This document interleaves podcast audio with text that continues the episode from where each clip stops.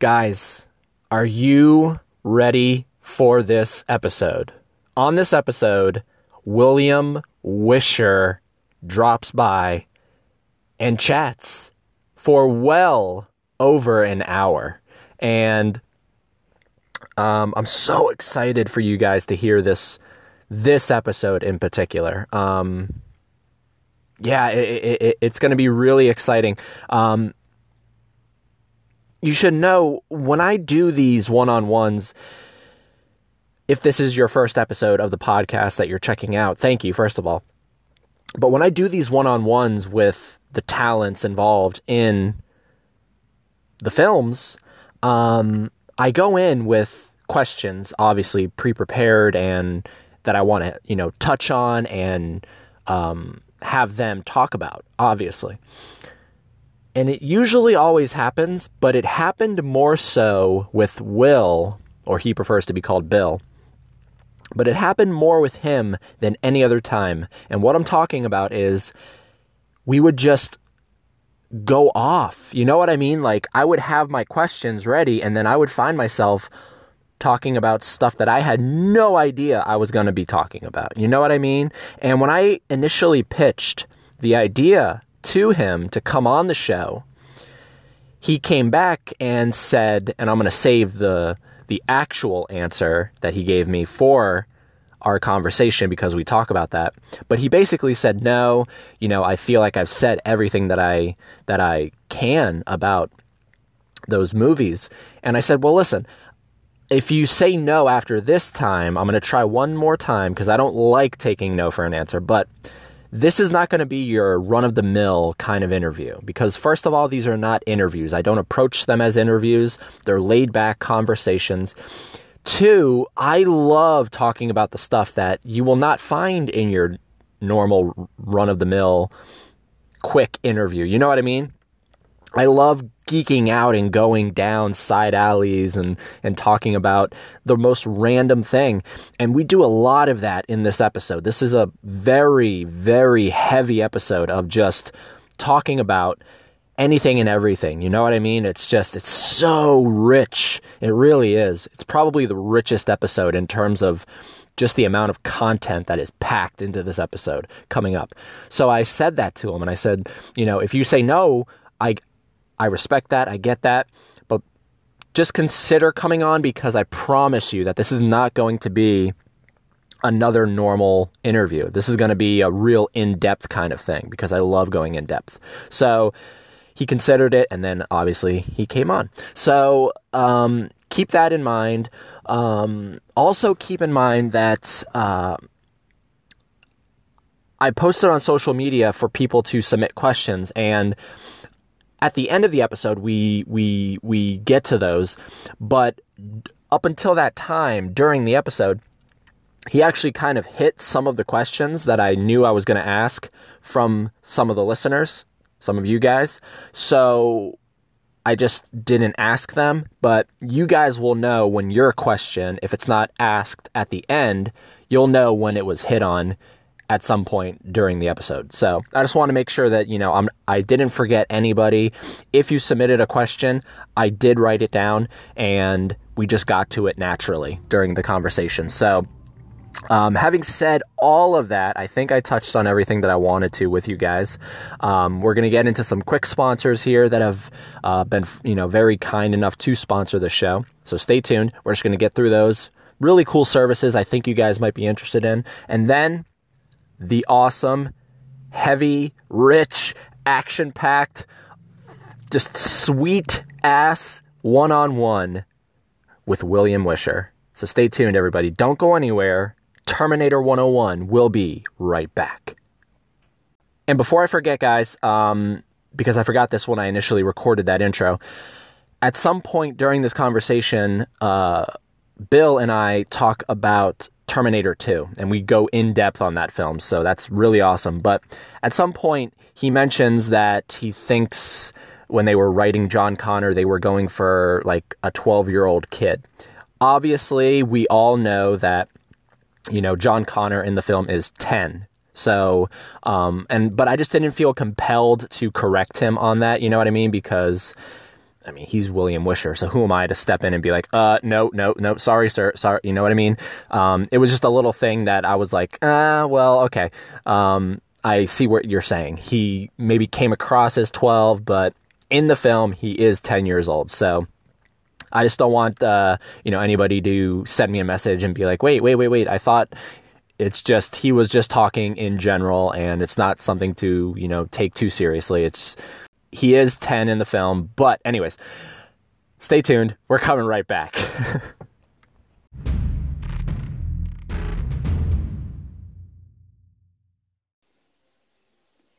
Alrighty, everybody. This is the moment that you and I have both been waiting for. Um, ever since I reached out to uh, uh, Bill, he um, has been definitely my most anticipated conversation. And you guys know that I don't call these interviews, these are conversations, these are laid back, these are just me talking to the people that I look up to. And, uh, uh you know, he has been such a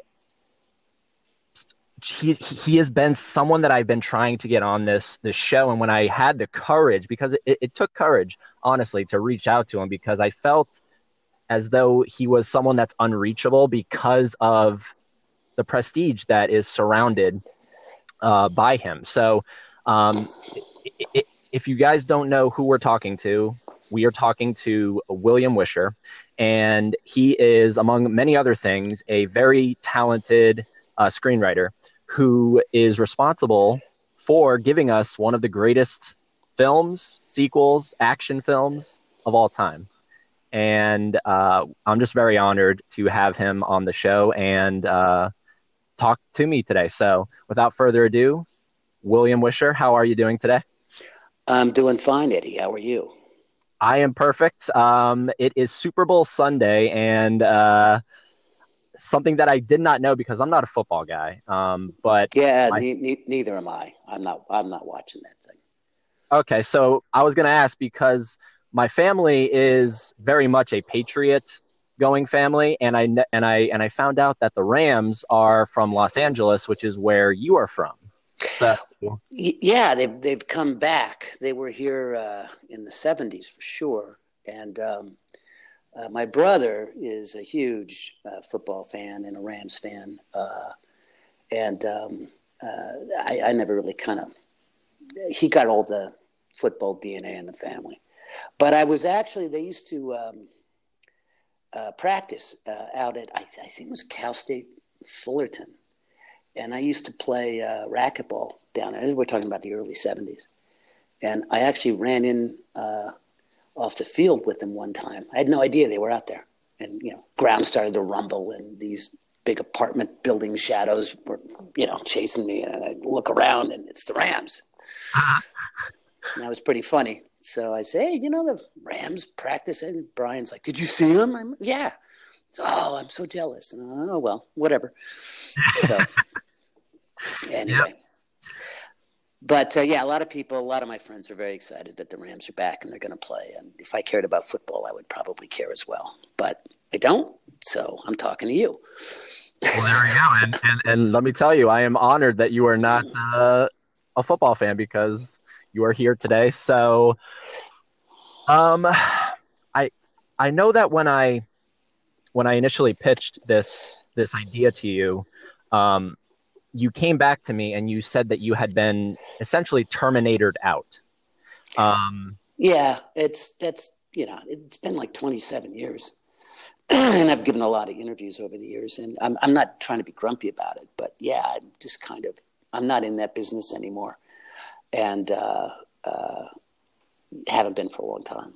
So and and and that was the thing I, didn't take it as though you like you were grumpy about it or anything it was just and I and I came back with like, okay, I'm gonna try one more time here, and if you say no, I respect that, and we'll you know we'll just we'll go our separate ways. But I wanted to get you on here because um, I know that you've been asked a lot of the same questions over and over and over again, and that's probably why you just had reservations in the be- in the beginning to come back on here and and talk about Terminator again. But um, it does mean a lot. And I wanted to also, this is not just, we're like, we're, we're going to talk about other stuff. It doesn't have to be Terminator, but um, I No, wanted to go. a- ask away, ask away. It's okay.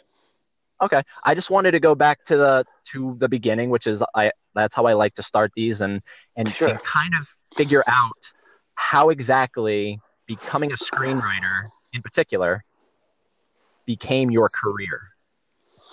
Oh, kind of by accident. Um, well, that's not entirely true. But uh, initially, when I was, you know, a real young guy, I wanted to be an actor. Uh, and that's how I ended up appearing in Terminator 1 and, and then again by accident in Terminator 2.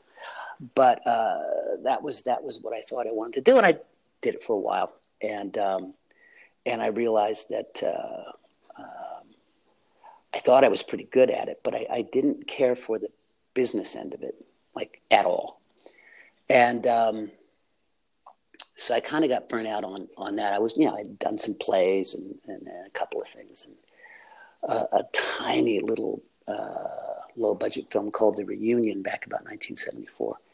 And um, anyway, I, I realized, yeah, I don't want to do this. What do you want to do? And um, now we're going back to high school in my head.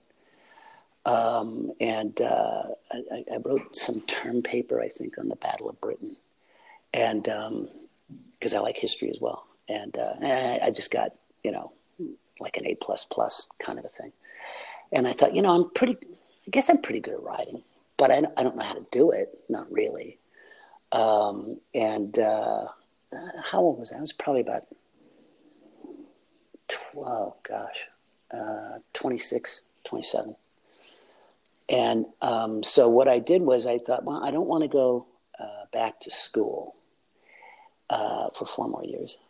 Um, but I need to, if I'm going to do this, I need to actually learn, you know, uh, sort of the classic uh, rules and so forth about, about writing. So I was living in Los Angeles and I, I went out to UCLA uh, and I went to the creative writing department and um, uh, I took the syllabuses off of all the professors' doors and for whatever classes they were teaching. And uh, took about 500 bucks at that time down to the bookstore, bought all the books, um, read them all, did the, the, the you know, the classwork um, off of the book. And, um, and I went to, I could go into a couple of lectures whenever they were doing lecture stuff because uh, they don't really care, you know. So you walk into a classroom, they're like, you don't belong here, but you go into a lecture hall and, no one, no one cares. And so I said, well, what I'm going to do is I'm going to, uh, I'm going to do all this work, read all these books, and at the end of a year, I'm going to have written a screenplay. Uh, I'm going to learn how to do it, and then I'm going to write it. And so I did, and it was really bloody awful, but it had a beginning, a middle, and an end. And um, um, and so I said, okay, well, you start working, start writing, and um, and so I did, and I kind of never looked back. And it was a, a, year or so after that, I think, that um, uh, Jim Cameron had come back. Uh, he was starting to write. Uh, I was starting to write, and he had this uh, treatment for uh, Terminator, the first one. I think he'd written it. He was in Italy, I think, working on uh, Piranha Two, and he came back. Yeah, that was the very first thing he ever did. And uh, he he he came back, and we just started talking. Because we, you know, oh, I should back up and tell you that Jim and I have known each other since 1973, so we've been friends for you know close to about a decade, and. Um, so he uh, uh, was shopping it, and um, uh, I think we were sharing an yeah we were sharing an apartment at that time, and uh, uh, out in uh, um, the valley off of White Oak Avenue, and um, um, so we were just in real close proximity. And he and he said, "Oh, I made a deal, you know, to do this based on the treatment, but but." Um, um, I got to write it really quick. Would you, you know, be interested in helping write write some of this? And I said, sure. And I probably wrote about. I don't, it's hard to judge, but uh, it, it, wasn't like T2. That was we'll get to that in a minute. But based off of his treatment, I think I wrote maybe twenty percent of it, maybe something like that, and uh, which was mostly the um, uh, the early scenes with uh, Sarah uh, and her friends, you know, and and at what was effectively Bob's Big Boy.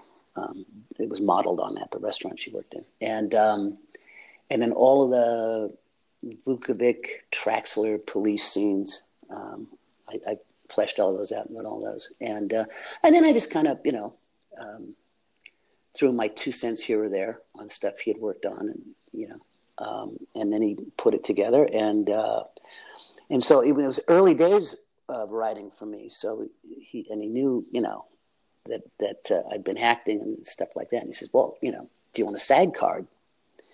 Because I can put you in the movie. You can play the cop that Arnold uh, kills, you know, steals his police car.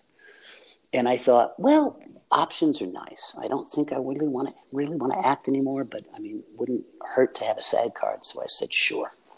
And uh, and that's how I ended up being in in the film.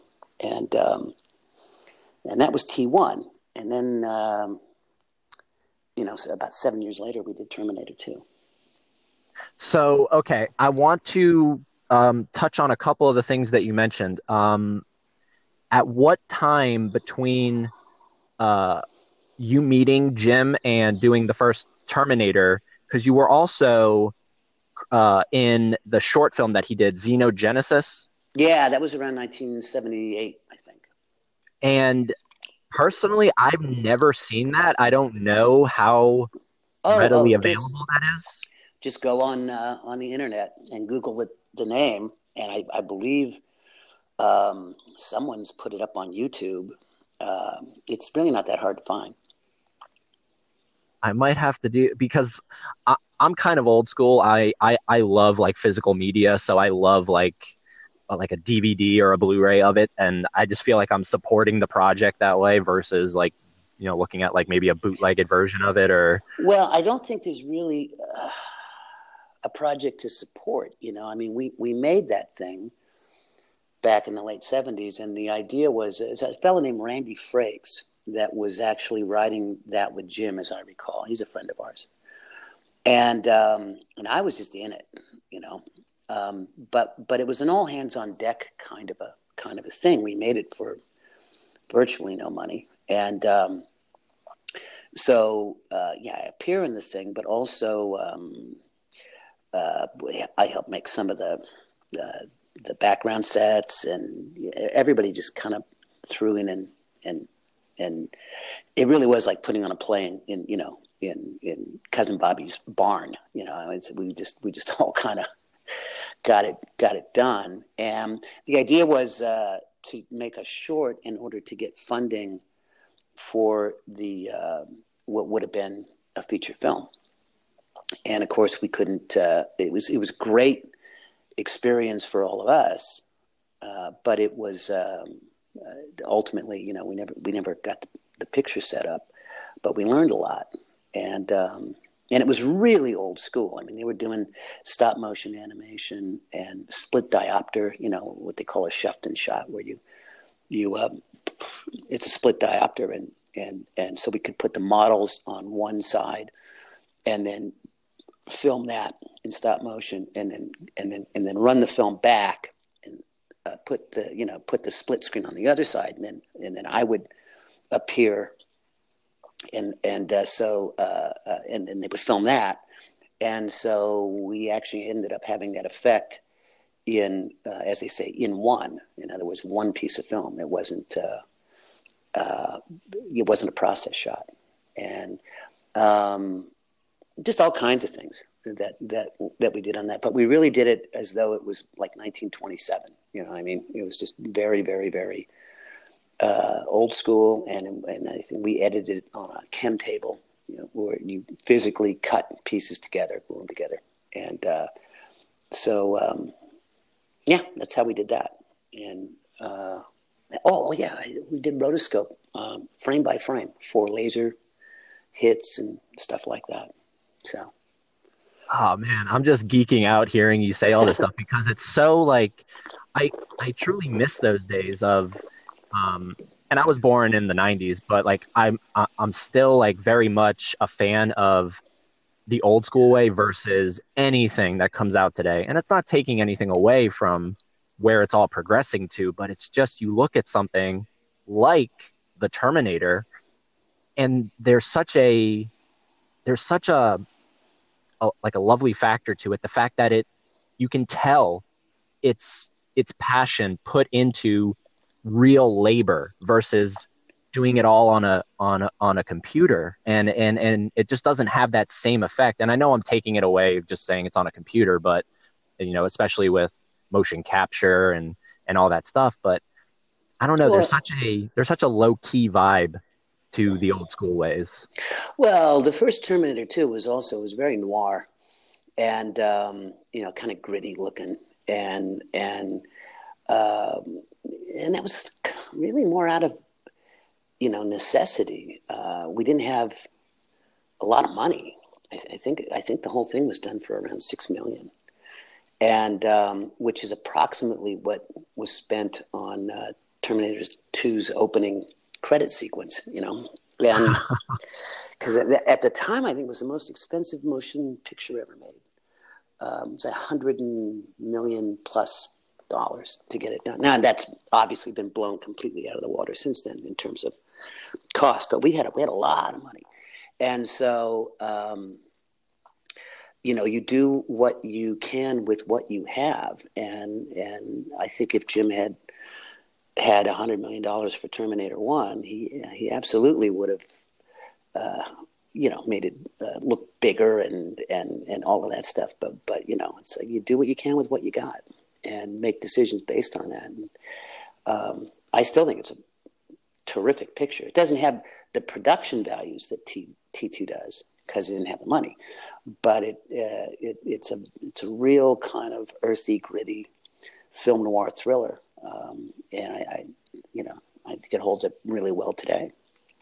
Oh, it does. It, it it really does. I know it's hard for someone who was involved in it to kind of step back and look at it objectively, but and you've heard this a million times, but coming from a die-hard fan, it holds up incredibly well. And I show I show the Terminator to people who have never seen it before. And first I'm like just like, what are you doing? And second of all, watch this and put aside the fact that yeah, maybe a couple shots of Arnold, you know, cutting his eye out looks a little goofy, but you just appreciate it because you can look at it and be like, okay, that was 84. And I yeah. can't imagine being in a theater in 84 and seeing that because that would be like I compare it to seeing Avatar in 2009 because that you you you looked at that and you were like that's real like that's 100% real yeah even this i know what you're talking about some of the uh, um, uh, model shots that uh, uh like cutting out his eye and all that stuff in the bathroom um, it, it, didn't look goofy then it looks a little goofy today because our eyes uh, as an audience have become you know more sophisticated uh, than they were back then. But um, yeah, no, it, it, it, it played really well. It played really well, and you know, it's interesting too if you if you look at that film and look at the lighting. I, have used the word noir about three times now, but uh, that's because uh, that's how it strikes me. Um, you know, that sort of blue neon, no, not neon, what do they call that? The blue, um, uh, what do you call those tube lights um, that I can't stand? They're in factories all over the place. Anyway, I think I understand what you're going. Yeah, but anyway, so you know, and there's a flicker rate with that stuff, and it just, it just, it's, it just, you know, um, has this real kind of you know dark look to the to the whole thing, um, and um, you know, I, I, I just think it's lovely. But but a lot of the reason it looks the way it does, again, is out of you know budget and uh, and and that sort of thing. And you know, as I've said, you know, you do what you can with what you've got, and you make decisions on on how it should look or how it should feel based on what you know you can actually put on film. You know exactly, yeah. Um, and and focusing on the Terminator, something you also said that um, is debatable and coming from you, I mean, we might as well take it as, yep, this is the official fate of the person, but you you really believe that your character in the film, as small as it was, you believe that in that one little hit against the door, he's he, he's gone. Well, I think that's how. I'll tell you. I'll expand on this in a second, but um, uh, God, I haven't looked at the script in over thirty years, but I, I we thought, yeah, he's killing that guy. He breaks his neck. Okay. And, okay. and, uh, you know, now that, the way we did it, worked it out with the stunt team is I'm actually, uh, my, my shoulder is what hits the window. Um, but it was, you know, we tried to frame it so it looked like he just smashes his, you know, head against the window and probably, probably breaks his neck and just throws him away. So I always assumed, and I think Jim did too, that no, that's a dead guy. You know, that, that at that moment Arnold just kills him. And um, although I had somebody work up this theory uh, once, I was doing an interview and they, they, said, "Well, no, we think that you're not dead, and in fact." When you appear in T two uh, in the shopping mall, that it's supposed to be the same guy, and that's why he looks so freaked out. Because, and I'm like, yeah, I think you're overthinking this. um, because I ended up in T2 quite by accident. Um, I had no intention of, of appearing in it. And I, and I, told Jim at the beginning of the process, it's like, look, I'm, I'm a writer now. Uh, I don't really, you know, uh, want to be in it. And I, and I, told him, I said, besides, I died in the first one. It wouldn't make any sense for me to be in the second film. And he was like, yeah, okay. But there, there was uh, um, that that character, if you want to call it. It's basically just a cameo without any dialogue. But uh, Jim had, I think he was on a film junket uh, to Tokyo or some something like that, and he made friends with this uh, Japanese fella, um, and he was supposed to fly over, and that was supposed to be a, a Japanese tourist. That's how it was written in the script, and the guy missed his plane. And you know, I was I was around, even though I wasn't in it. I was around production on T two all the time. And uh, my phone rang, and Jim said, uh, "You got to be on set tomorrow morning at 6 a.m." I go, "Why?" And he said, "So and so missed his flight, and and I don't want you to argue with me. Just you're going to be the guy." And I was like, "Okay." And um, uh, so it was really just a last minute thing uh, because someone missed their flight. And that's the only reason I appeared in T2. Do you think that um, because the way that shot is kind of cut is it's sort of a wide shot of Arnold laying there and then he's getting up and then it literally cuts to a close up of your face. Yeah, me and this woman standing, this girl behind me. Yeah. Do you like? Was that? Do you think that was always going to be that way, or is it just because it's it's it's it's it's Bill? Do you think that it's going to um, alter Cameron's decision in the in the in the cutting room floor of like, okay, I'm gonna focus on him just because of your guys' relationship? He he might have. I you know I really I had I had no idea. I just showed up. And, Isn't it crazy how people like really delve into this kind of stuff? Like, no, I know, I know, I know. It it uh, uh, literally. Um, uh, I like I said, I got a phone call and said, "Be here in the morning." okay and then uh, stand here, hold the camera, do that, and, okay, and, and and that was pretty much it. That my my biggest memory of that day, of of course, you know, you, your call is at six a.m. and they don't shoot it until noon, or you know that kind of thing. Um, I just remember getting there at six o'clock in the morning, and it was we shot that at the Santa Monica uh, Mall, okay, down by the pier in Santa Monica and um, that we also shot at the uh, the Galleria out in the valley. They just kind of glued all that you know together. But but that shot was in, in Santa Monica, and I remember getting there at six a.m. It's ungodly early, and uh, I saw that Jim. I, you know, I walked around the set and I saw him, and he had a cup of coffee. And I said, nothing was open. I said, hey, hey, Jim, Jim, where'd you get the coffee? I really want some coffee. And he goes, I have no idea. I just put my hand out like that and someone puts coffee in it for me, you know. And uh, I said, "Who?" So I, I went over and I found um, his assistant, and I said, "I really like some coffee," and uh, she ran and got me some. And um, that was my chief, you know, my biggest concern that day was finding a cup of coffee at six a.m. so, Oh, which which they did do, and uh, uh, anyway, yeah, but that that was fun. And so, yeah, we shot it, and I didn't really think anything about it. And then, yeah, I did notice when the film came out, they, they kind of punch in on me a little bit. Um, but I guess that you know you'd have to ask him why. We never really talked about it because it just didn't seem like that big a deal to me. You know. True, and you know, so, like honestly, until I became very much you know into dissecting basically every frame of both films, Yeah. I think that I think that your appearances in both films, you can look at it as that theory of okay, the cop doesn't actually get killed and he's alive and well and and whatever, or you can look at it as it's two separate characters. But I don't think it's a conflict of like interest or anything of going, oh man, that makes no sense. He was in the other because you almost don't even look the same. No, not not really. You know, but then, do you know who Lindsay Anderson was? The British Uh, film director, If, and a couple of other films. Yep. Doesn't ring a bell.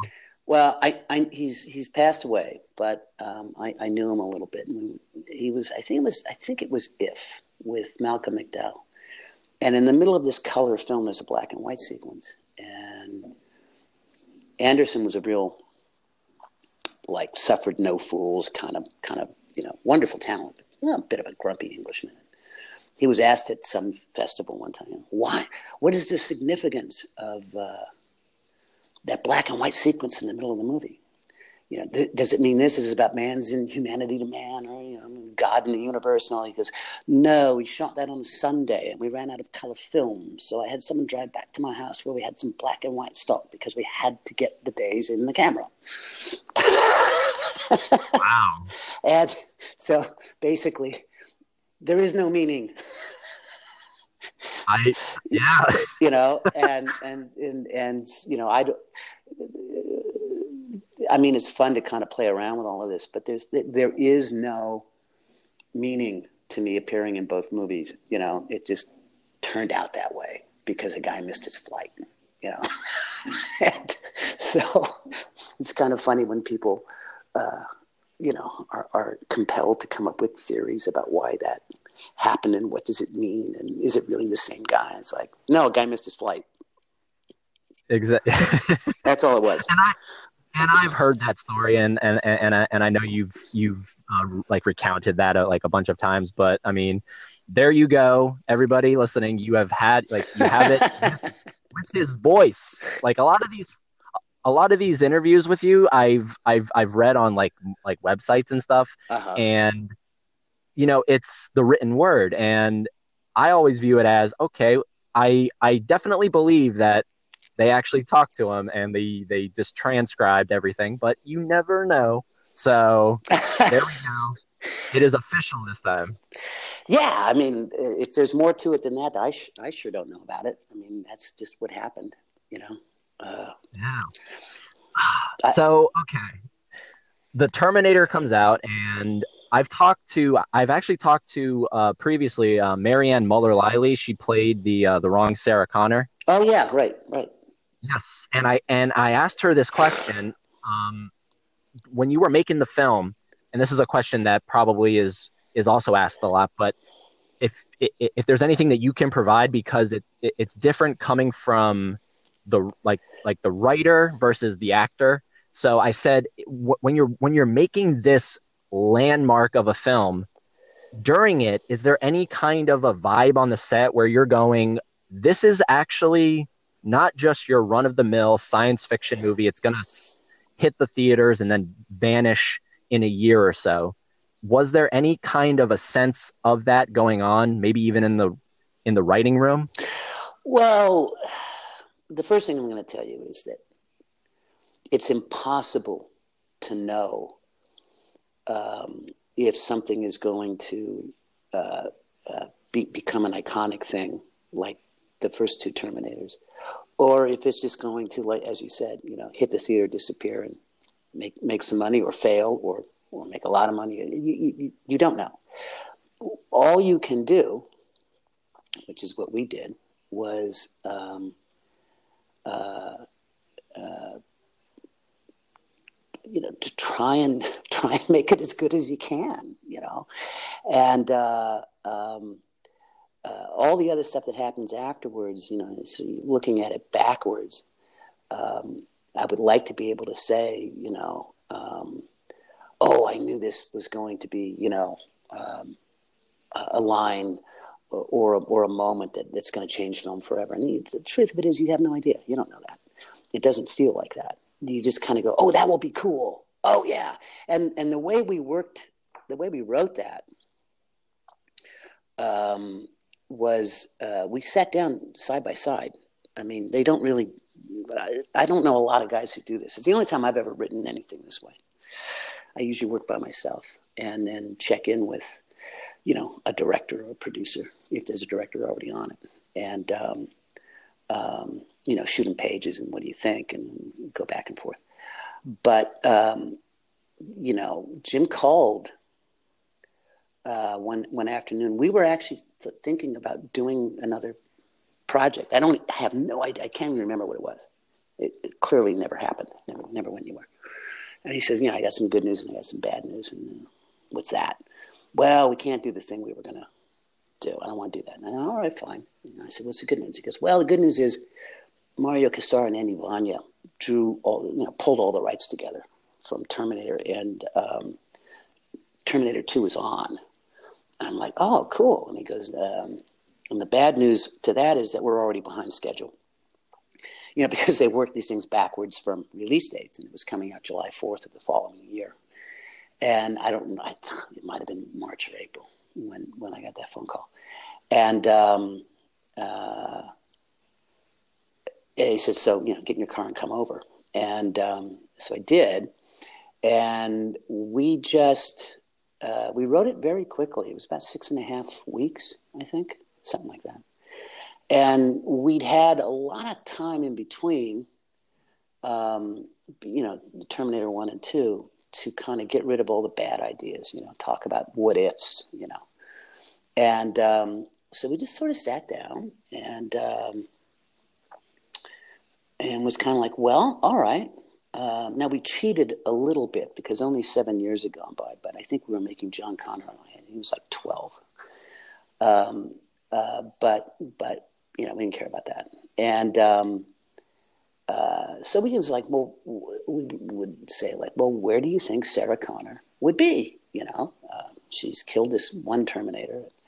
She knows, you know, that the world's going to end, and blah blah blah blah blah. Well, she would probably, you know, be telling people, and she'd probably, you know, hook up with survivalists and that kind of thing to get some self defense skills and all of that. And then she'd probably be in a mental institution. You run around telling people that cyborgs from the future are coming back to kill kill you, and that Skynet's going to take over the world and blah blah blah blah blah. They're going to think you're a nutter. So yeah, that's where she would be, you know. And then okay, well then her son would be in a foster home and uh, and and you know we we kind of logicked it out of what we thought would, would most likely you know uh, have happened. And then the and then the big thing of course uh, was the idea of making Arnold um, the good guy. And that may seem like a no-brainer today because it worked.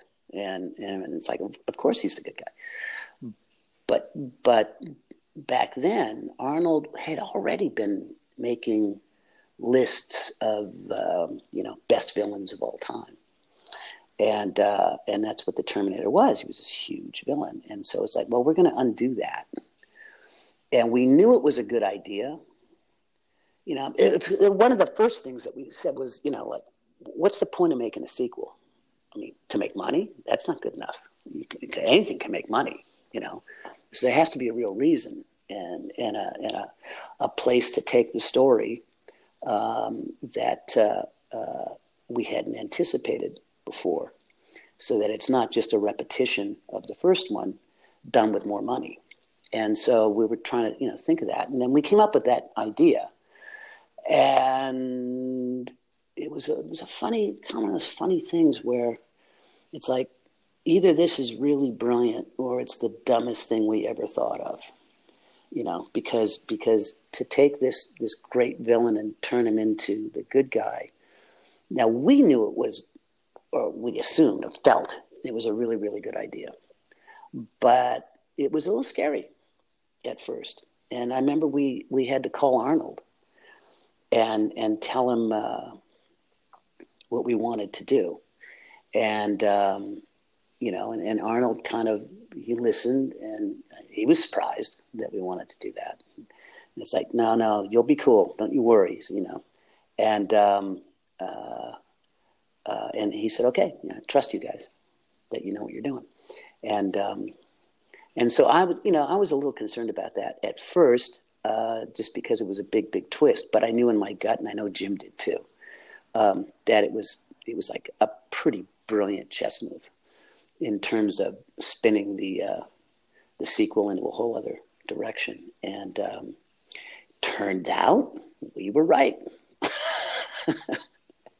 I'll tell you, yeah, you were. Oh my gosh, there's so much I need to like pick your brain about. Oh my god. Um, why? The one thing I've noticed about looking through specifically Cameron's films is every other film up until now with with with the second Avatar, but prior to that, all of his films, he is credited as the sole writer, except for Terminator and Terminator 2. That's correct. Why do you think that? What do you think it was like? Was this like too much of a like a, too big of a like like a undertaking for him to just solely do by himself, and he needed the expertise of somebody else? Well, yeah, it was a couple of things. Uh, no, I don't think it was necessarily too big. And Jim's a is a good writer, um, but partly it was the time frame, and partly it was because I was the only other guy in the world who had worked, you know, had written on on Terminator. Um, and uh, even though you know my credit on that ended up being pretty lousy, but that's okay. I don't care. Um, and so um, when it came time to do Terminator 2, we knew we didn't have a lot of time. Um, he liked my writing. We, like I said, had been friends for well over a decade by then. And, uh, and I knew the story. And uh, so he said, you know, let's do it together. And in fact, he wanted to flip a coin because uh, he said, yeah, you know, we're going to share writing credit. You want to flip a coin to see who goes first, you know, in terms of, of order. And I thought about it and I said, Jim, no, because if I win, you're just going to hate it for the rest of your life. and I said, uh, so tell you what, you take first position. And if there is a Terminator 3 and we do that together, then we'll, we'll, you know, then I'll go first on that one. And he said, okay, that's a deal uh, as it happened, uh, we ended up neither one of us being involved in Terminator Three, and um, uh, and and and that it, what they ended up making would have been nothing like what we might have done. Um, but uh, uh, uh, Mario and Andy got the rights, and they wanted to hire Jim to direct it, and he's no, I'm I wanted the rights, and you know, and they got to him first, and then he didn't want to be a, a guy for hire, so um, uh, he didn't want to work on it. And then he asked, he's you know, would you do me a favor and not work on it? And I said, okay. Although they they tried really hard to get me on that film, and then and that's why they killed Linda because Linda Hamilton didn't want to be in it, and then they knew they had to get Arnold, and so Arnold called Jim and said, you know, uh, will you hate me forever if I do this? And he goes, no, I understand. They can't make a Terminator film without you. They can make it without any of the rest of us, but they got to have you. So just charge them as much money as you possibly can. That'll make me feel better. And um, I guess that's what happened. Uh, but um, so anyway, we sat down. Let's go back to T2. So Jim said, you know, come over. sit down and we got to figure this out. So we, we spent a few days talking it out and uh, until we kind of had, you know, um, the basic map in our head of what it, what it was going to look like and, and, you know, the kinds of things that were going to happen. And we, we, it all came together very quickly, you know, Miles Dyson and, and uh, turning the Terminator into a good guy, that whole notion of, of, of Arnold, Linda, and, and, and, um, uh, I can't remember the actor's name. It's terrible. John Connor. Um, being this fractured family, you know, driving in a car down the highway, all of that we liked a lot, and just knew it. It just felt right, and um, uh, so we just started uh, taking turns at the keyboard, and the way Jim always works, and, consequently I work a lot this way myself, is um, you you start writing a treatment. I think I, think he's talked about this a lot. He actually calls them a scriptment because you, you start out kind of writing a treatment, and then you just you don't have a separate document. You keep expanding that treatment until it turns into a screenplay, and um, you know with all the proper formatting and all that stuff. And so we just we just sat down and just started talking you know, I mean, we, we kind of wrote the treatment out loud and we would take turns. I'd type for a while, he'd type for a while. And, um, um, you know, we, we, we spent a couple of few weeks doing that, two or three. I can't, I mean, it was 28 years ago now, or nine. I, I can't really remember. Um, and then, but we, and we got that front to back.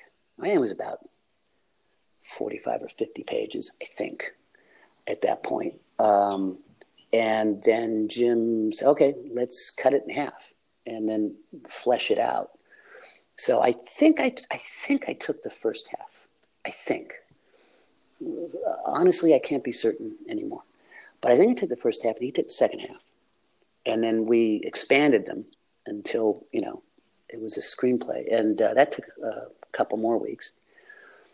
And then we glued it back together and sat down and went through it front to back one more time, making cuts and edits and that kind of thing.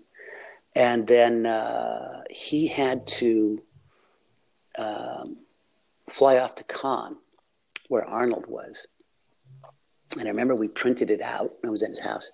We printed it out. He threw it in a suitcase or a briefcase. And a car came to pick him up, take him to the airport, and I went home and that was it. That was was six six and a half weeks, I think. You know, maybe seven. And um, and then he, you know, got a hold of me a couple days later after Arnold had read it. Arnold said we love it. And uh, Mario and Andy, Mario Kassar and Andy Vajna, didn't really um, interfere much in my recollection of it. They just liked it. They're like, you know, you guys know what you're doing. And um, so therefore, they were a pleasure to work with. because they kind of let us do what we wanted to do. And um, but I but I do know that when we were writing the the treatment out and we were coming up with these ideas, you know, like um, oh the the you know the floor, the black and white uh, linoleum floor that kind of you know morphs up into uh, the security guard at the uh, at the uh, mental institution, and um, you know all the other um, CG shots. Well, CG was just being invented. Okay. So we would have an idea, and then Jimmy get on the phone. He'd say, Well, I, let's call ILM, Industrial Light and Magic, who were doing the, the effects or the lion's share of them. And um, he'd say, Okay, we want to do this. Can you guys do that? And they would always say, Yeah, we can do that. And and Jim said, Oh, they say they can do it, so let's put it in. And, you know, I, I remember joking with him one time. I said, Do you think that they hang the phone up and go, oh, fuck me, how are we going to do that? and we kind of giggle about it. And it's like, yeah. But they did. They did every single, every single uh, thing that we, we could think of. They managed to get it uh, done and to do it really well. I mean, it's, it, the funny thing is, you look at T2 today, and um, the effects uh, uh, look just as good. You know, I mean, they don't look funky. You know, they don't look dated. They they they they're very smooth and and um, you know, but a lot of that too was, uh, you know, uh, uh, not all just effects. Like for instance, uh, that that uh, security guard at uh, where where Sarah Connor's at, right, and the floor morphs up into him and then the, he looks at himself. Remember, there's a second guy, right? And yep. and then the, you know the one guy points his finger and goes right through his head and kills him. Those were twin brothers. So that wasn't a process shot. I mean, the finger part was, but so wherever possible, um, just to save money, um, you know, we we did little things like that.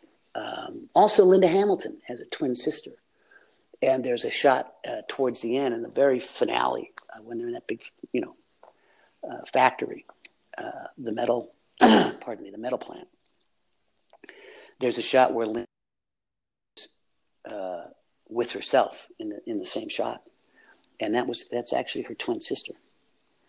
So where, wherever wherever we could, we you know try and uh, trick you in a different way. Some of its effects, some of it's twins, some of it's this, some of it's that, uh, so that your eye can't really tell what the hell you're looking at, or how. Well, I shouldn't say that.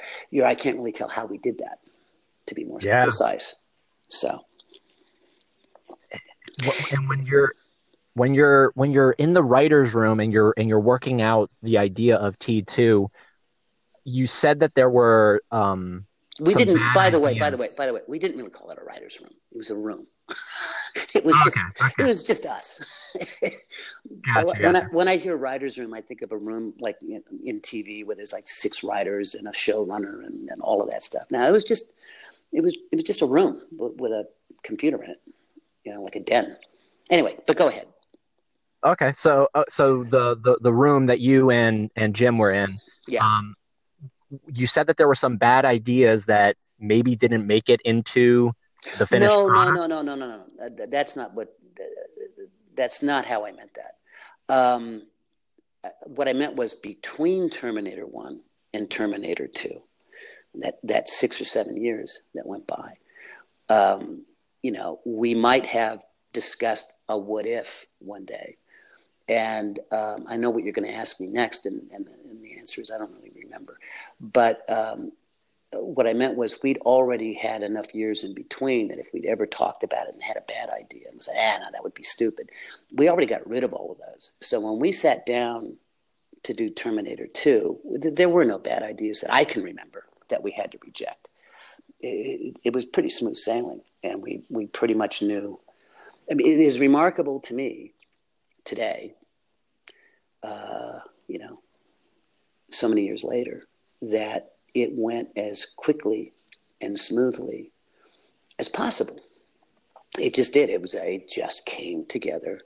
Like, well, if we do this, then that'll happen. If we do that, that'll happen. It's like, oh, that'll be cool, and then we can do that. Yeah, that's great. You know, um, and uh, uh, you know, one of one of the things that we knew from the get go is if we're going to make Arnold the Terminator the good guy, then who's he going to be fighting? It can't be another Arnold. That's boring. It can't be a bigger Arnold. That's boring. And um, so we went, well, let's let's give this the you know the Zen approach, the Yin Yang approach. If Arnold is big and hard, um, then his enemies should be smaller and softer. And out of that kind of came the T1000, you know, that can that's that's a soft metal and uh, can shapeshift and do all kinds of things that Arnold can't do. So he's he's not he's not fighting a badder ass version of himself. He's fighting an entirely different um, construct. And Gosh. so so that and, and we just logicked our way through that. Like that would be interesting. Having Arnold fight another Arnold, boring, you know. And and so we kind of went like, yeah, that's the right way to let's do that. Um, so all of it just, I don't know, kind of happened intuitively, I think. Uh, I will tell you that just just that coming off of anybody's tongue, T1000. T1000. When you say that, oh my gosh, just the on top of obviously Patrick's performance and everything, because I do believe that it's it, it, it's like you said with the coin. It's like one day I'll be like the T800 from the first film is the best villain of all time, and then it'll be the T1000 is the best villain of all time. Yeah, and it just even that even saying T1000, I mean that just it just resonates for some reason. It has such a a power to it. T1000. Yeah, it, it's pretty cool. Well, I mean, Arnold, I think was a what was he a model? He was an 800. 800? Yeah, the 800 series, and uh, so you know it was supposed to be a later development. I'll tell you a funny story about that. Um, um, so Jim was casting the film. Um, you know, after script's done, whatever, we're into pre-production. He's doing some casting, and I was I was dropping by with some regularity, and I went to see him. We were going to have lunch, I think, and I, I walk into the the you know the outer office uh, of the production offices, and I I see this guy sitting in a chair or on a couch, doesn't matter, and it's Robert Patrick, and I took one look at him, and I was like, oh wow, this guy looks great. So I walked over and I introduced myself, and I said, uh, you know, I told him who I was, and he told me who he was. And I said, well, listen, I, am going to go in and see. You know, nice to meet you. I'm going to go in and see Jim. So I walk into Jim's office. I go, you do know that the T1000 is sitting in the lobby. I mean, that that's the guy. And he kind of grinned. He goes, yeah, he doesn't know it yet. wow. He said he, he read for it. And uh, he goes, in, in fact, I'm about to go tell him, you know, that he's got the part. I said, God, he's he's perfect. He's just perfect. And um, uh, so that was that was just kind of funny. I walked in, took one look at him, and went like, "Yep, that you're the T1000." And uh, uh, and so he's very well cast, and he was really really good in the movie. You know, uh, and he's such a good guy. I still know him today, and um, you know he's a very good actor. And uh, the older he gets, the more he looks like John Wayne. I don't know if you've noticed that, but look, look at pictures of him more more recently, and um, he really has a John Wayne thing going. So. Interesting, interesting, and, and and what's also interesting is you and Robert all, both have a history with um, the Die Hard franchise. Um, I know I do. What's was Robert in the Die Hard series? He was. I don't because I'm not a big Die Hard like watcher, but I do know that he he's one of the bad guys in. Oh, which one is it? It's. Well, I worked on three and four, and it I might be two. It might be two because I I have. Uh, uh, I, I was in production on both of those films every day for months, and um, and I, you know, if Robert had been around on three or four, I, I'm, I'm, i know I would have known it. But, uh, but I had nothing to do with the first one or two. When it came to Die Hard three, I think I did that in '94. Came out in '95, I believe. Um, and I had just uh, come off of a kind of an unpleasant experience with the, um, what was it? Uh, oh God, um, uh, the the uh, Stallone movie. Um, oh, uh, uh, Judge Dredd. Yeah, Judge Dredd, and I'd written it, and um, and it was a much darker, more serious piece. And then they hired Danny Cannon, who wanted to make it more of a comic book kind of thing, you know, goofier, uh, and and I, I was not happy with that you know, and and uh, I already knew Andy and Mario because of Terminator. It's probably goes a long way to how I, I, I got Dredd in the first place, and um, and it, it got unpleasant towards the end, and I had to leave the project. Um, Dredd, I'm talking about, and um, and Andy felt bad about that, and so he said, "Listen, I you know, I feel bad about that." So um, I tell you what, can you um, I'm doing this little film called Die Hard 3. Um, the script needs a bit of a polish. Would you mind flying out to New York and um, just, you know, spend a couple of weeks? And I said, sure, Andy, you know, you're paying me a weekly rate. That's nice. So I, I, I, I got the script. I got on a plane, that night, next day, and I read the script on the way there. And I was like, oh, yeah, this needs some work. And um, uh, when I got there, I did not know Bruce or John McTiernan or, or, or, or any of the people. Uh, or Sam Jackson or anything. And I got there, and they were shooting. Uh, they'd only been in production, I think, four or five days. Okay, and they were shooting the big car chase sequence through Central Park, and um, so I kind of waited uh, until he yelled cut. And you know what Video Village is? It's kind of like where the director sits with all the monitors. They, they move it wherever. It's, a movable feast. You know, where, wherever they set all that stuff up, they call it Video Village. So I walk over to Video Village and I see McTiernan. And I walk up and I introduce myself. And he's not in a good mood. And he's kind of grumpy. And uh, so I ask him a couple of questions. And uh, why are you shooting this? Because because it's the only thing in the whole fucking script I know I'm keeping. I'm like, ooh, okay. Wow. And um, all right. So then I went over to introduce myself to Bruce. And what, what I realized right away was um, he wasn't too happy to see me either. Uh, it was it was in the very beginning not a very happy set, and they no one liked the script, but they had to make it. And again, you know, um, uh, you start with the release date and then you work to production backwards. So they, they, they jumped into this um, uh, and had, you know, and just had to, to, to make, you know, get the movie done. Um, and Bruce was uh, scared.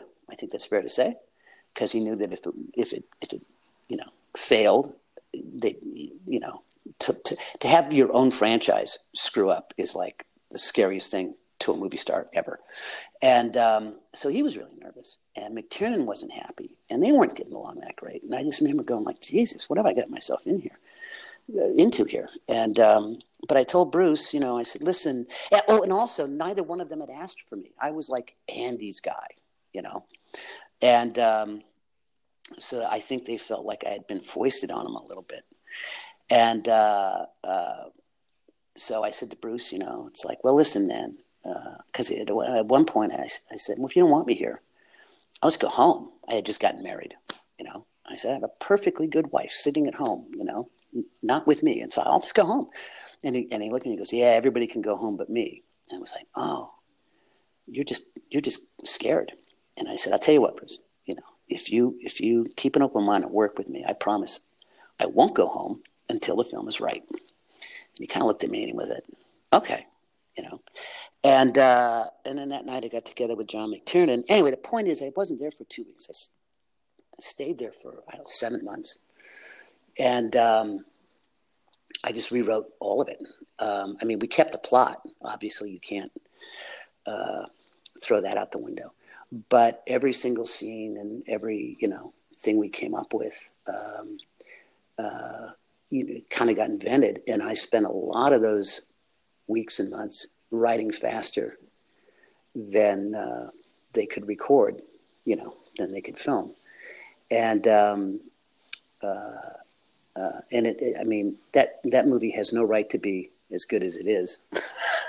I mean, considering how we put it together, but uh, uh, I had a, I had a great time, and we shot mostly in New York City, and I lived in a hotel there for four or five months, I guess and uh, um, and I was so busy. Honestly, a lot of it becomes a blur. You know, there are certain things that that, that do stick with you. But then we we moved the unit down to uh, Charleston, South Carolina, um, and we had uh, there's a huge air base. There's a lot of aviation around Charleston, and so there were these uh, big hangars that we uh, I think there were two of them that we rented, and one we built a subway station in uh, and it was amazing. If you would, I mean, they act that like the walls, you know, that are made out of that subway, New York subway tile. That wasn't paint; those were New York subway tiles. And I remember thinking, no, if you drugged someone in in Manhattan and flew them down here and woke them up inside of here, they'd think they were in a subway in New York. I mean, the detail was just stunning. And um, so we did that, and uh, then we shot some exterior stuff. Uh, and then uh, the, the unit briefly moved, um, I think, to Canada the very, very end to do the helicopter stunt thing where they shoot the helicopter down. Um, but anyway, we were all over the map. And uh, um, and and of course, you know, longer I stayed, I became friends with Bruce. I became friends with John McTiernan, and I did McTiernan's next movie, which was Thirteenth Warrior, for him. After that, and um, and then around 06, I think I did uh, Die Hard Four with Bruce and Len Wiseman, and I executive. Now I'm not credited as a writer on either of those films, but on Die Hard Four, I have credit as an executive producer. Um, so uh, I, I, did pretty much the same thing, although it wasn't as much of a scramble because I didn't arrive after you know the the week of shooting beginning. I I showed up on that. They got me on that one about a month and a half before um, production was uh, supposed to start. So I I had you know comparatively a lot more time to deal with it, and uh, so it was pretty much written um, by the time we uh, flew out to Baltimore, where we started production. And uh, and but I was just on set every day as a, as executive producer, and you know if, if, a few things had to change here and there, then I could certainly go back to my hotel room and take care of that. But um, yeah, so those are my two Die Hard movies. They're monsters, and they uh, are real monsters, and um, um, but they're a lot of fun, you know. Uh, if if you know if you don't mind the stress. and what's and what's kind of fascinating is, I mean, they are both mega mega franchises, and you look at you look at the, the, the Terminator franchise, and um, the next thing I wanted to just uh, quickly ask you is, sure. when you're when you're when you're fleshing out a franchise like that, um, are you when you're writing it, are you thinking of people who are going to watch this movie and want to know all the backstory to it, or are you just living in the moment of writing it as the the present day story that it is? I'm not sure I completely understand what you're trying to ask me, but my gut tells me it's probably the latter. I mean, um, you just how can I answer it? uh, you, you, you just look at the problem in front of you and and try and uh, solve it and and make it as good a film as you possibly can. Um, now, if you've got sequels, and and both both uh, Terminator Two and then Die Hard Three and Four were sequels, then you have history, right, uh, of of what came before it, and so you know, sometimes you want to put some of that in. I, re- I remember, uh, what was it? I think it was on, I think it was on four. Yeah, because we had um, Holly, the wife, um, as a uh, she she doesn't appear in Die Hard three, but at the very end of the movie, Sam Jackson, because they're you know getting divorced or whatever, and Sam like hands him a quarter or something, and says, "Give her a call," you know, and the idea being. Um, uh, okay, that's a little thing we put at the end that maybe, you know, those two are going to get back together. They're going to try and work it out. By the time I got to four, I remember talking to Bruce. He said, well, should we put Holly a mention of her? And he's like, people get divorced. Why? They're divorced. Leave it alone. You know, and I kind of went, yeah, you know, you're probably right. So we decided not to, you know, put that in the film um, or make a reference to it. And um, uh, so so yeah there's history that you can go back and pluck things out of if it's if it's a sequel or or, or part of a franchise but by and large you kind of look at what you've got and you say okay well how can i you know what should this be or what's the best version of this that it can be and and you you just do that you know i you don't think too much about about other stuff um, because you really can't you know there isn't really time but like looking at Terminator 2, are like were you thinking of how are we approaching this? Because when you when when you involve time travel, automatically you're kind of oh, we had a lot of see T2 is a bit different. First of all, there'd only been one before it, and we've already talked about some of the changes we made in T2, like with Arnold and this and that. Um, in both films, um, we had a we had we had uh, Gemini, and uh, oh, and a friend of ours, Randy Frakes, came in at the very beginning just to talk stuff. We weren't really talking story; we were talking more like science fiction stuff. And uh, one of the things we discussed was time travel, and there's a lot of ways you can uh, look at time travel. Um, believe me, I know, um, and it's a bit maddening. I th- what we kind of decided was that um, we were going to look at it as though um, um, each time Skynet threw a Terminator back in time, you create an alternate timeline. So, right in the in the first one, there's like Sarah Connor lives her whole life. There are no Terminators. She dies of old age. You know, maybe she has kids. Who knows?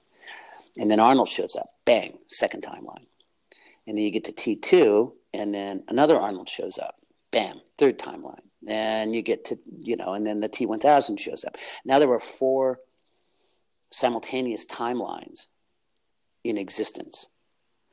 And um, uh, now you can, you, you know, I was going to maybe do Terminator 5 and 6 when McG had a three picture deal. He had done T4 and uh, and I wrote two treatments um, on what what they might be, what Terminator Five and Terminator Six might be, because um, Arnold was governor during T five, and, um, and, and kind of unavailable. Uh, but I thought, yeah, we can at least use his voice. We can get him to do some voiceover for us.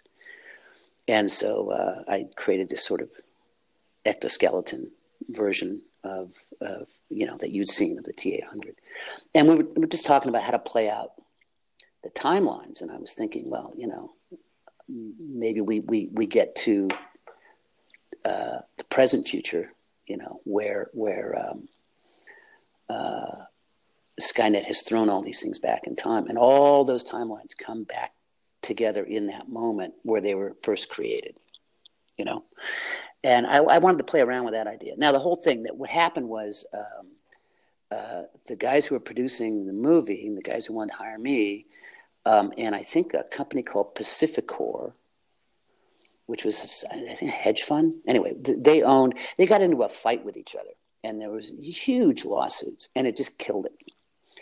And it killed it for a few years, and then someone else came in and ended up getting the rights, and then they did their own Terminator Five and uh, which I didn't bother to go see. Um, and uh, and now Jim Cameron got the rights. He's doing Terminator Six with um, with uh, uh Tim Miller and uh, directing. He's just producing it, and um, I know Tim.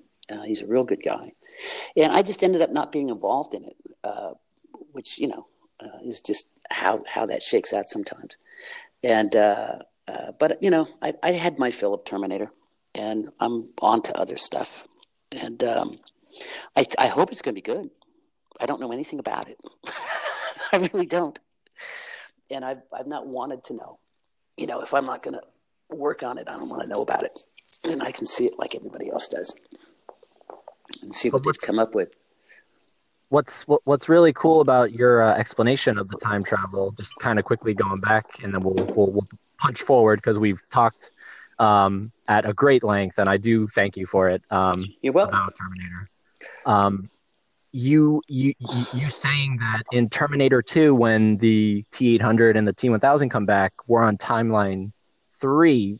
What's interesting is timeline three and four. Yeah, I am very much of the same belief that you had, and um, where we're dealing with alternate timelines. I just view it as uh, Terminator 2 is we're still on timeline you could say B and uh, Skynet is sending these back from timeline A. Yes. And Um, that is, and that's essentially it. And Terminator 6 is hopefully going to continue that, where because they're getting rid of three, four, and five, they're going to stay on essentially timeline B. I'm just the the timeline three and four. That's what's kind of throwing me off a little bit, and we can geek out all day long about this stuff. Well, let me let me run it past you one more time, real quick.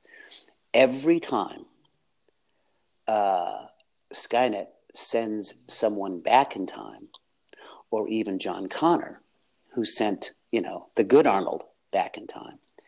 Every time uh, something is sent back in time from the future, you create a new timeline.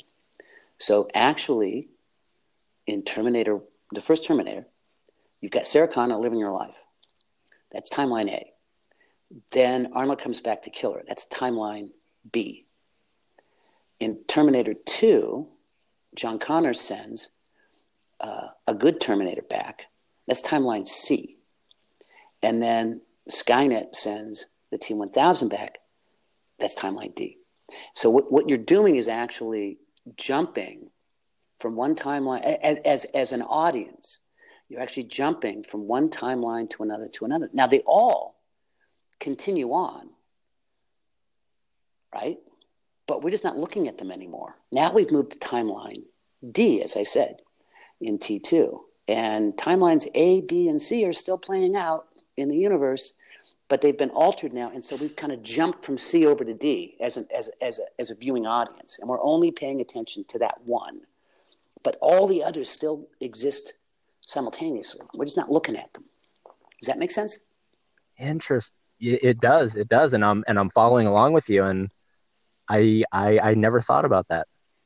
It's the only way it can really work, I think. And anyway, it's what we decided to that's how we decided to look at it so that we could keep it logical in our heads. Now, I have no idea what they're doing with T6. I know that Linda's back. She looks great, right? Um, yes. And uh, uh, Arnold uh, is, is in it, I, I, know. But I, I, have no idea what. Um, you know what the plot's going to be and and all that. Mostly, I don't know because I didn't want anyone to want to ask me. so I've intentionally kept, you know, uh, myself out of the loop, um, so that if anybody does, you know, talk to anybody about it or you know, uh, uh, does spoilers, you know, that kind of thing. It's like, well, I know it can't be me because I don't know a damn thing about it, you know. And and these guys are my friends, so I obviously don't want to, you know, jump in their business. Exactly. Yeah. I I do hope that now it I just hope it stays on the track of not getting convoluted and because that was a big thing with I know you said you didn't watch Genesis, but man, oh man, was that thing convoluted well, beyond I, belief. I'd I'd heard that and I just you know, I thought again, if I see it, someone's liable to ask me about it. And then I don't want to say potentially negative things about somebody else's movie. I mean, it's just I don't want to be that guy, and um, uh, so I just avoided it. That way, I didn't have to talk about it. Um, now, I saw the one that McG had done, uh, whatever Terminator Four was, um, with with uh, Sam. Uh, uh, um, no, uh, Sam, the Australian guy. Well, Sam Worthington. Sam Worthington, yeah, yeah. And um, I saw that one because I was going to you know work on the next two. And i kind of like that. It was it was a little bit of a mess but it had some really cool stuff in it. And um, i didn't i don't remember seeing three ever. Uh, and i did not see five. So anyway yeah uh, i watched McG's movie only because it was like homework. And um, um, um but i don't know what the others are i will go see six when it comes out because i'll just, oh. be, just be curious about it um, so pumped so pumped yeah, I think it'll be good. Um, when is it coming out? Do you know? It's next year, I think, or later no, this year. It, it, comes out the day before my birthday this year, November first. Oh, cool, cool, yeah. cool, cool. Well, and I'm and I'm actually speculating that uh, because it's Super Bowl, we could possibly get who knows something. Some kind of oh, I I saw that on uh, was yeah when I was reading the news this morning. There was some teaser about how they might they might tease something in the Super Bowl. Yeah, that would be so cool. Ah. Yeah, I don't think anything's been released. I haven't seen any, uh, heard about anything. Uh, being out to some photos, and that's about it. Yep, yep. Um, all right. Well, um, b- before we wrap up here, I um, when I was kind of um, promoting this this uh, conversation that we were going to have, um, I asked my listeners if they wanted to submit some questions, and uh, they did. Um, Okay. And so I just wanted to, and I'm going to kind of go through these really quickly, and just because I'm pretty sure we touched on a couple of these. All right, Um, I just don't want to repeat stuff. I hear you. Uh, so let's see here. Okay, I don't think we actually touched this one. So this is going to be from Instagram. Uh, the name is Houston Geek Faction. Um, yeah, I don't know who. How do they come up with this? Stuff? I don't know. I have no idea. Houston Geek Faction. Um, what movie does he prefer more, T1 or T2? I think you prefer T2 more. Uh, probably, but only slightly. I mean, I really look at them as uh, uh, part one and part two of the same universe. So, but yeah, I mean, look, we we were able to do all. I had I had more influence on T two, and we had more money to do cooler things. So yeah, I probably slightly favor it, but it really is a part A and part B in my head. It's one big movie. So, Same. Yeah, that's how I view it. Uh, when I marathon them, it's it's one and two. Like you have to. yeah. Um, this comes from, and this was actually a really interesting uh, question. This comes from Facebook. Uh, the name is Engelbert Sebastian. Mhm. Um, does he still have the photos of the T800 that he took in the Galleria? Were you taking real photos? I don't think I was. I don't think there was any film in the camera. Uh, God, I can't remember. I can't remember. I'm sure that if I had taken them, I would have handed the film to production to use in case they wanted to. But, and, and again, this is 1990, right? So that's 28 years ago that we did that. I really don't remember if there was any film in the camera at all. Because later on in the film, we do see some photos of Arnold, and I, that's supposed to be the, the, the photos you took, correct? I guess, yeah. Um, wow. My, I'm gonna, I'm gonna guess that it wasn't the film from my camera, but that they had a, a unit set photographer come up and, Okay. and take those. I'm just, Interesting. I'm just gonna guess uh, because I, I don't know, but no, I have no. That is really, really funny. I have no recollection of whether or not there was any film in the camera.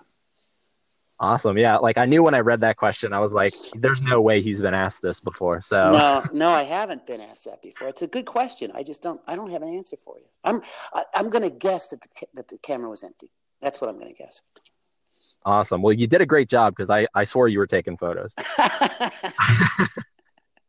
Um, uh, this is like uh, just a couple questions, but I'm going to quickly go through them. This is uh, on Instagram, highly underscore disagreeable. Ooh, Um, I don't like the sound of that. um, is he doing a cameo in the new film? No, I am not. Okay. And when you were when you were involved in maybe even thinking of a third film, they asked, "What did you have any kind of an outline for a story?" I did. Um, well, but this would have been the Terminator Five with McG. That never happened. And and I, I did, but I'm going to tell you what. Um, it never happened.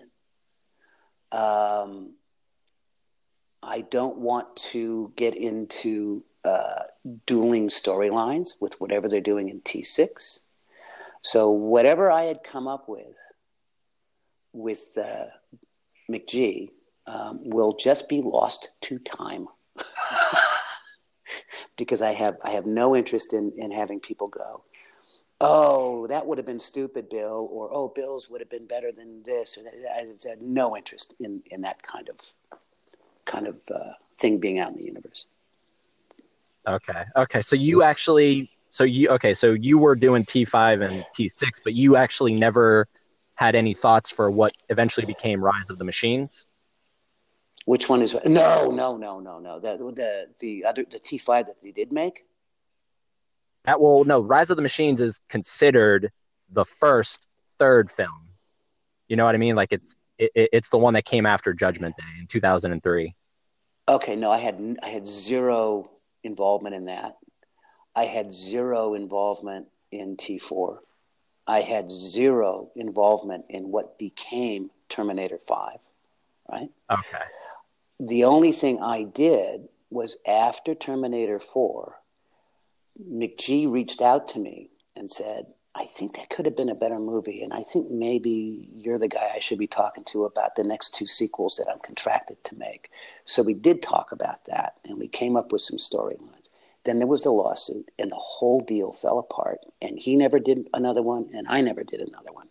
So what I'm saying is whatever we talked about, I'm just going to leave it lost in time. I don't, I don't want to people talking about what might have been because it, it's irrelevant. Absolutely. Well, there, well, there you go, and and that actually answers another question, so we don't even have to talk about it. But uh, it comes from T Bob underscore Art uh, on Instagram. Um, big follower of the of the podcast, and he just wanted to know uh, the like what you would have done for a third film. But he, he just answered it, so there we go. Yeah, I don't, um, I don't, I don't want to get into that. and then uh, the last question that I that I wrote down here because this is also a very interesting one. This comes from Logan Wood on Facebook. Mm-hmm. Um, when you were writing the first novel for the film, the the, the Terminator, yeah. um, your contributions for it and how did the process go? Was there anything like that Cameron had to approve or? I, I don't think so. Um, by the way, it wasn't really. It was a novelization of the screenplay. Okay, it came after, and uh, I don't know if they still do those, but they, you know they did it. They did it then. And I actually I wrote that with Randy Frakes, who, as I, I mentioned him earlier in this podcast, he's a friend of mine and Jim Cameron's, and we've all known each other forever. And um, so the the somebody wanted to publish a novelization of the screenplay, and Jim basically turned it over to me and Randy and said, "You guys want to do this? And they'll pay you actual dollars."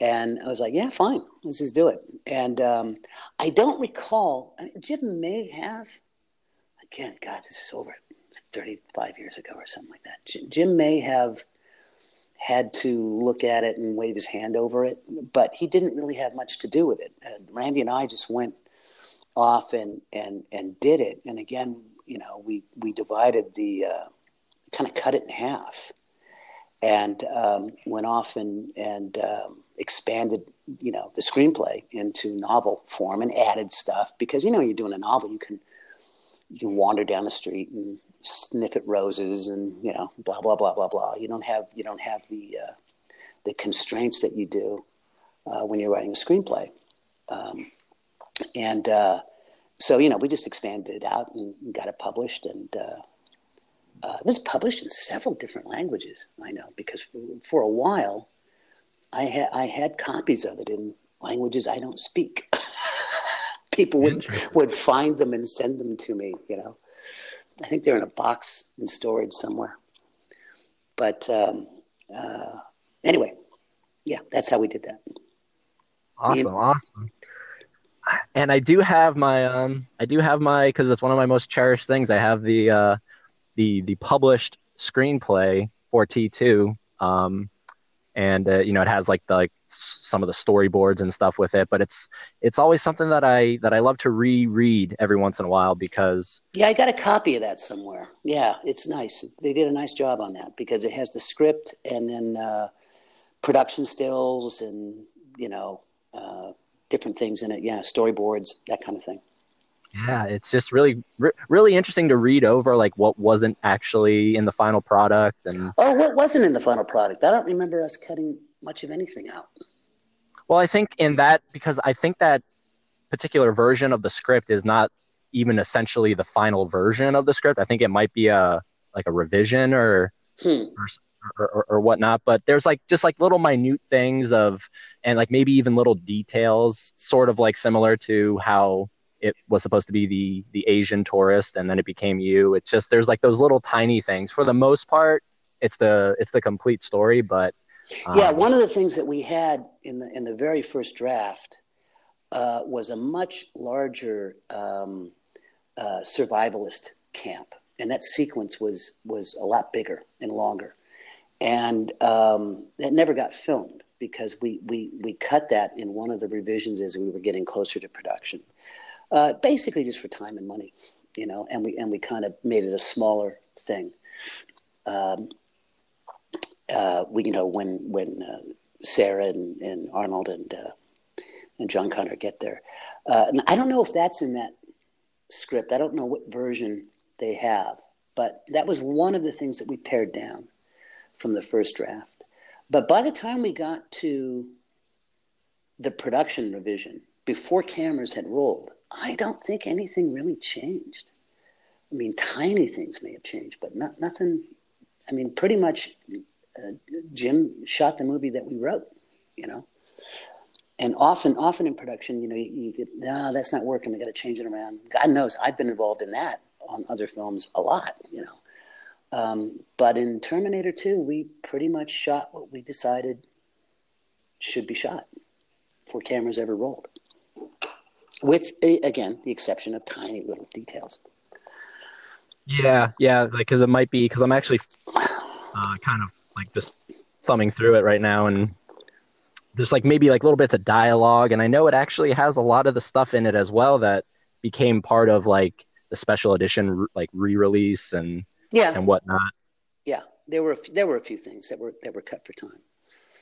But yeah but not much oh but it's just it's so cool because it's a very heavy book and i don't know it's it one of my like passions in in in life and especially because i'm such a diehard fan is i would love to not even film it it doesn't even have to be filmed. It's just literally for me, just write my kind of Terminator story, like can, like taking place after T2, so pretending like none of the films exist, where I would spin the characters off into. And so it's sort of like a Bible, you know what I mean? That's funny.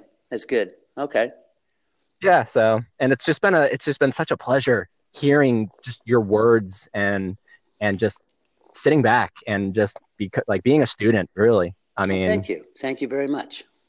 Um, the thank you. It, it, it's it's been such a great time talking to you, and I don't want to keep you any longer because we've been talking for an hour and a half, I believe. Just yeah, so. just about. In three minutes, it'll be an hour and a half. There my, we go. My phone is telling me it's just kicking the seconds off. So, so um, uh, before before I let you go, um, and this uh, this part can actually be edited out if you would like me to. So you just tell me, and then it's gone. But um, I just wanted to say, you know, thank you for coming on during this this very difficult time that you're going through, and um, you know, just even oh, considering coming on. I appreciate it. Uh, yeah, uh, my you can leave this in if you feel like. It. My father passed away almost a month ago, and so we were maybe going to do this a little earlier, and then I, I, just didn't feel like talking about it, about anything. Um, but uh, uh, I appreciate your saying that, and uh, I'm fine. You know, um, it's a tough thing, uh, but uh, but it's been about a month, and life is getting back to normal. And I'm writing. Uh, I'm trying to. I'm, I'm, writing a new spec script, so I got to get that done. And um, um, but he was a wonderful guy, had a nice long life and uh, and thank you for for for mentioning that.